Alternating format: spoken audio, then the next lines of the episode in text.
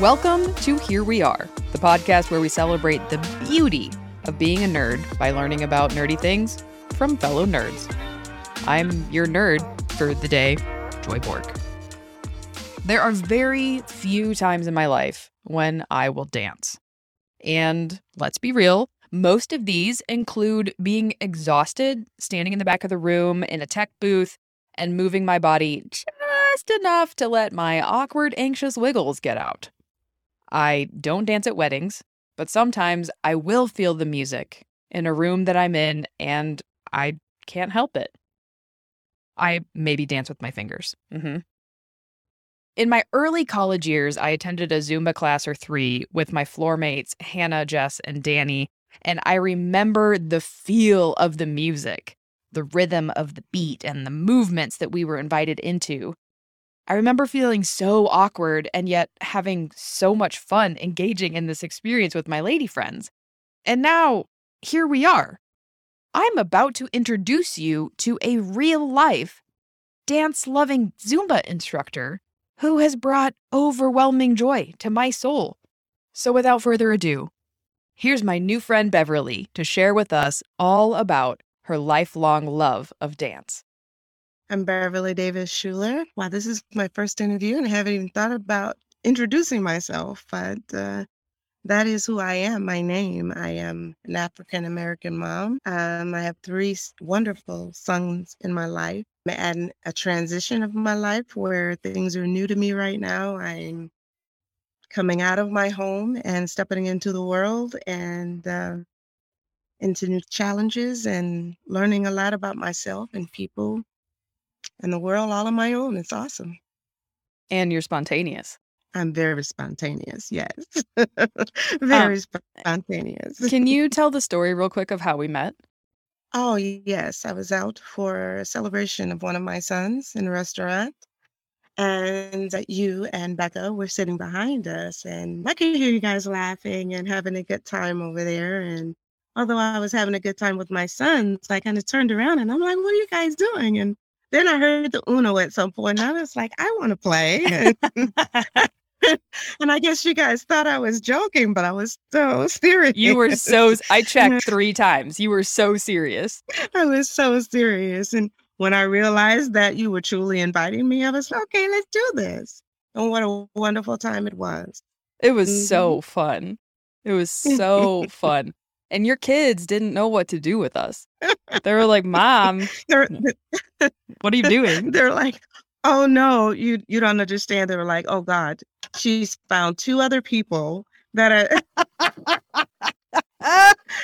similar to her. They're actually going to do this with her. Yes. That's what that was all about. That's amazing. Oh, it was such a good night. Okay. It's like no one puts Bev in a corner. That's right. That is right. I will take that and run with it. So you sat down and you joined us and I asked you, what do you like nerding out about? And what did you tell me? The first thing I think I said was dancing, wasn't it? It sure was. Yeah, for sure. And it's beautiful. Dancing, no doubt. No doubt. Okay, when you think of dancing, what do you think of? Oh, community. The first time I remember dancing with other people was doing a block party when I was about 9 years old. And everyone was moving and the music was just made me want to move too. And oh my goodness, that's when I discovered that I knew how to dance. Yes. It was one of those Michael Jackson moments. Everyone just moved out of the way and let me have the floor. And I tore it up, okay? I tore it up. I believe you. I totally believe you. So from there, my mom found a community dance. What was it? Martin Dance. And I did that for a couple of years until the dance teacher got pregnant. You know, that wasn't available to us anymore. Right. But I kept up with my own thing, followed my own favorite dancers. And even when I had kids and Janet Jackson came out, I hung with the girl. That's amazing. So, and then Zumba came along. I was teaching at a YMCA and I was going to a cycling class and there was a representative from Zumba organization doing a demonstration and I heard the music and I'm like, whoa, And I just started moving and I just gravitated to the room. And when I poked my eye in the window, the director of fitness, she saw me and she did one of these numbers to me. And I went on in and she said, "You want to stay and hear about this?" And I'm like, "Of course, but I have a class." And she says, "I got your class. You check this out." Mm-hmm. And I just absolutely fell in love with Zumba, to learn other genre of music and dance. Again, that just broadened my community, of dancing and moving with people. So I became a Zumba instructor, and it just went from one thing to the next and I'm loving every moment of it until COVID. But that was rough. It's okay. I had to adapt. A lot of the gyms closed, and the Y was one at the time. And so I had to find another source of income for myself. Yeah. And I'm no longer teaching Zumba at the time, but I'm still dancing. And I'll eventually go back to teaching it. For humans that don't know what Zumba is, can you describe what the experience is like? If you didn't have a fitness gym, a class to go to, but say you were walking down your neighborhood street and someone had their music just a little bit too loud and you could hear it. And the closer you got, it got louder and it started to move you. Mm-hmm. To the point when you put down your inhibitions, you were jamming with the music, and then you let it go. And before you know it, if you open your eyes, there's lots of other people around you grooving to the music with you. That's a Zumba experience. May not necessarily know the moves when you get there, but by the time the song goes off, you would have experienced a Zumba moment. It's totally cool. That's a really good way of describing it. I took a handful of Zumba classes in college. And I'm not super coordinated. I'm coordinated enough. But I remember just these moments of hilarity with my friends as we laughed at each other, trying really hard to do this well. But we're here. It didn't matter. Yeah. Yeah. What does dance enable you to do in the world? Express myself.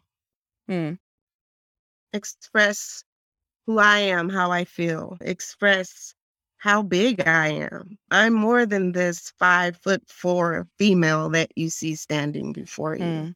And I can do more than have babies. You sure can. And clean a house. At one time, that was okay with me. But like I said, this transition has truly opened my eyes. And it's all been good. It truly has been. It's beauty of redemption in a lot of ways. Yeah. What do you like about yourself when you're dancing? My movement. My flow, the fluidity from my head to my toes, that I control it. Yeah. My spirit is controlling this body. Mm-hmm. That's what I like about it. When I say that, I mean my inward me. Yeah. Is controlling this physical being. Right. As an instructor, I'm assuming you have classes of like upwards of 20, 30? How many people does it range up to? You hit it right on the nail. Between 20, 30 people in the gym. You're a very observant human. And so I'm like putting myself in your shoes at the front of the room. You're looking out at this room full of humans that are joining you in this expression. What do you notice about them? What kind of growth are you looking for? Are you coaching? What do you learn about them by watching them? I'm looking at how they're receiving me. I'm looking at how they're looking at me. If it's someone whose head is down in their own own world, I can't really engage in them to them. But if there's someone who's making eye contact with me, who is looking at my movement and truly receiving what I'm doing and trying to mimic it or showing me what they can do. And I'm like, wow, yeah. And then I try to do what they're doing. And it's that like a sense of respect. Yes, I see you. I see you. It's totally awesome. And at some point, the ones whose eyes are down, I make a connection. If I literally have to go and squat down and get them to look up and move with them to make them hey, we're here with you. And it may not happen that night, but if they keep coming, before you know it, they're with us. Mm. And it's awesome. I just enjoy that. I like seeing the growth. Yeah. The one who was tripping over their feet and felt so awkward and stood at the back of the class all the time. But at some point now, they've moved to the center of the room and they know the moves and they feel confident. And, you know, you see their chest rise. And I love to see that. I've had so many people share how Zumba has changed their lives. Yeah. And that's just awesome. That's just amazing. For those listeners that aren't watching, what I just saw in Beverly is that her body was demonstrating the people that she was watching. So like when she was talking about the human with the head down, her head was down. When she talked about searching out that human, like it was the reach down and the search and the drawing up. But then the more you talked about it, the bigger you became, which then ties right into the thing you love about it is being able to embrace your bigness. And so there's a whole part of me that's like, I'm secondhand excited here. This is becoming. Like, this feels like embodiment. This feels like a true expression of who you are. Yes. It's interesting that you use the word big. When I shared an experience of coming out of COVID, and I went to buy some what I call fresh clothes, mm-hmm. new clothes. Yeah. And I immediately went to the size that in my head I thought I was. Uh-huh. Never even trying them on, because at that time you couldn't really try on a lot of clothes at the store. So, right. But by the time I get home, I would have to go back to the store, not once, but twice, to exchange the size of my clothes, because in my head, I was buying this big size when in actuality, I was 3 sizes smaller. Interesting. I'm like, whoa, I better look at myself in the mirror. I'm not as big as I think I am physically, but in my mind, I am. That's a different kind of big, because there's the perception of your physical presence, but then there's like how you show up in the room as you. Exactly. But the type of big I've heard you describe with personality isn't, I'm going to take up all the space in the room. The type of big I've heard you talk about is, exactly, I'm going to be here and I'm going to invite you to join me in this big, because the bigger we get together, the more community and connection we have. Absolutely. But the big that I'm talking about that was stuck in my mind was a psychological big that comes from another play. Right. I'm trying to separate the two. I get rid of that negative one anyways. I hear you. But it sounds like you're making really good movement. Oh, yes. I am. You're doing it. Yes, I am. I'm doing it and loving it. When you look back over your life and your experience with dance, what are some of the moments that, like scanning over the timeline, pop up and bring you a whole new sense of joy or wonder? When one of the ladies from the Y, she had knee surgeries and had gone through so many physical therapy sessions where she was just about to give up, even trying. I had been acquainted with her before. And when I heard that she was going to go someplace where we weren't going to see her as often, I just pleaded with her to give the Zumba Gold a chance. Just come and give me a few weeks. That's all I asked, a few weeks.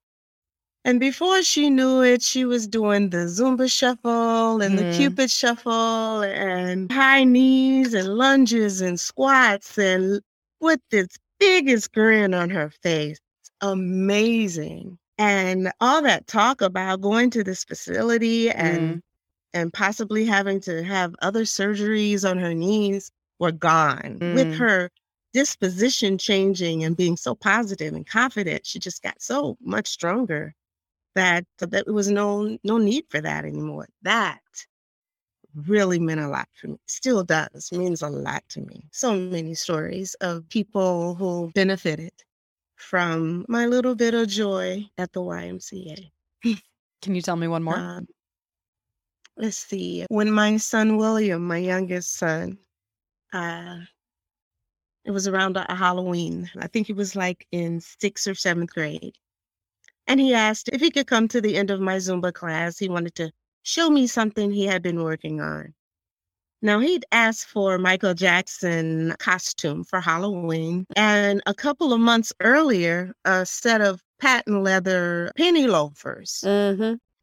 And I'm like, what does he want with penny loafers? But I got him the penny loafers and he got his little costume. So I said, sure, you can come at this particular time. So he comes, and towards the end of my Zumba class, I tell my class that I want to introduce my son, William. He has something he wants to show us. And he walks in with a costume on and the little black hat. And he strut his stuff in, and he flipped me the playlist, and he says, push this button for me, Mom. And I did, and he tore up the floor. It was amazing. It was amazing. Moonslides and moonwalking or whatnot. It was just great. He had them screaming at the tops of their lungs. It is on YouTube. Good. Just absolutely amazing. Just blew my mind. So he had been practicing downstairs in the basement, and that's what he wanted those penny loafers for, so he could do his moonwalk. Good for him. Nice and easily. That brought joy to my heart. That was a special connection I had with him. That was cool. That's so cool. Final question. What do you wish people knew about dance, or what do you think they get wrong about dance? That there's no right or wrong. There's no right or wrong way to dance. There are no steps. There are no special movements. You just close your eyes, feel the beat, and let your inside come out. You used the word inhibition earlier. I have very high levels of dance inhibition. For humans like me, what are like one or two small steps that we can take toward being able to release inhibition? When you close your eyes, what makes you smile? Connecting. So if connecting makes you smile and the inhibition is keeping you from doing something, you might want to try just a little harder to lower that inhibition for just a few seconds. You'd be surprised what a few seconds can do. Wise words from a fantastic woman. Oh, you're there we sweet. Are. Thank you for spending time with me. This was delightful. Thank you for having me. Thank you for having me. I'm so happy. Absolutely amazing.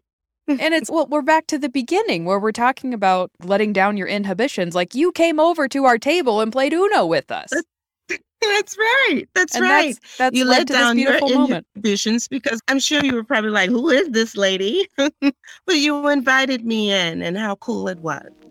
I'm so grateful to have met you, and I look forward to where our friendship goes from here. Likewise. The best to you. So here we are. This interview brings such a smile to my face. I so love how Beverly enters into the world, how she invites those around her to release their inhibitions, be present, and to join her in the beauty of movement. I am so grateful for how Beverly said yes, first to the game, which then led to this interview, and now is leading into a beautiful, growing friendship. You truly are an amazing human, Beverly.